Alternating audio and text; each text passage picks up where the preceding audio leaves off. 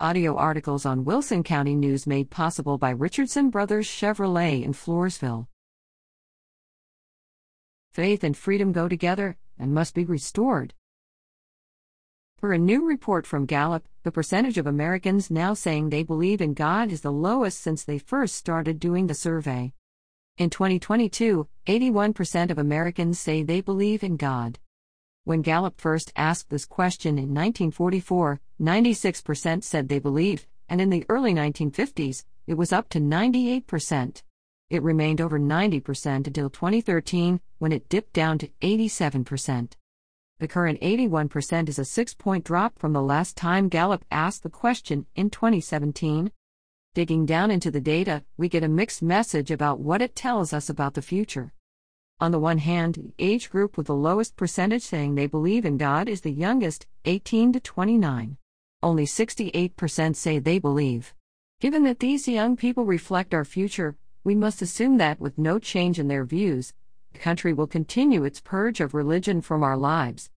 On the other hand, the ethnic cross section with the highest percentage saying they believe is what Gallup defines as people of color. I assume this means blacks and Hispanics, this group registers 88% belief, 9 points higher than white, who registers 79%. Given that the demographic people of color is growing faster than white and becoming each year a larger percentage of our population, this could point to a strengthening of faith, on average, in our population as we move into the future. Why should we care about this? From a practical point of view, faith translates into behavior, and as faith diminishes, the incidence of behaviors that once were viewed as morally unacceptable increases. In 2001, the percentage of Americans saying the following behaviors are morally acceptable was as follows birth to unwed mother 45%, gay slash lesbian relations 40%, abortion 42%. In 2003, polygamy was deemed morally acceptable by 7%. In 2011, pornography was deemed morally acceptable by 30%, and in 2013, teenage sex was deemed morally acceptable by 32%. Here are the percentages of Americans saying in 2022 these same behaviors are morally acceptable birth to unwed mother 70%, gay slash lesbian relations 71%, pornography 41%, abortion 52%, teenage sex 45%, polygamy 23%. Again, we can ask, so what? The vision of the founders of the country was freedom.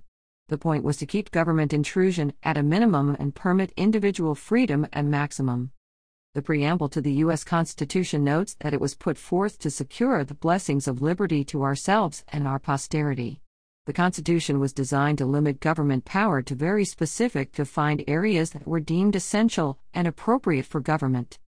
For this to work, we must assume we have a population of free individuals who manage their own personal affairs in a responsible way. It is worth recalling once again George Washington's famous observation in his farewell address, which first appeared in print September 19, 1796. Of all the dispositions and habits which lead to political prosperity, religion and morality are indispensable support, reason and experience both forbid us to expect that national morality can prevail in exclusion of religious principle. Clearly, we have departed in a major way from this. Supreme Court decisions over the years have reinterpreted the Constitution to grant far more authority to the federal government than the founders had in mind. And along with this, as we see in Gallup polling, we see major deterioration in faith and significantly higher acceptance of many behaviors that were once deemed morally unacceptable. Hence, we find where we stand today. Again, per Gallup, only 16% are satisfied with the way things are going in the country. Government is in our lives in a major way, with trillion dollar deficits and debt the size of our entire economy. And now inflation, which reflects all this. Is there a way out without restoration of religious principle and personal responsibility, as George Washington warned? I think not.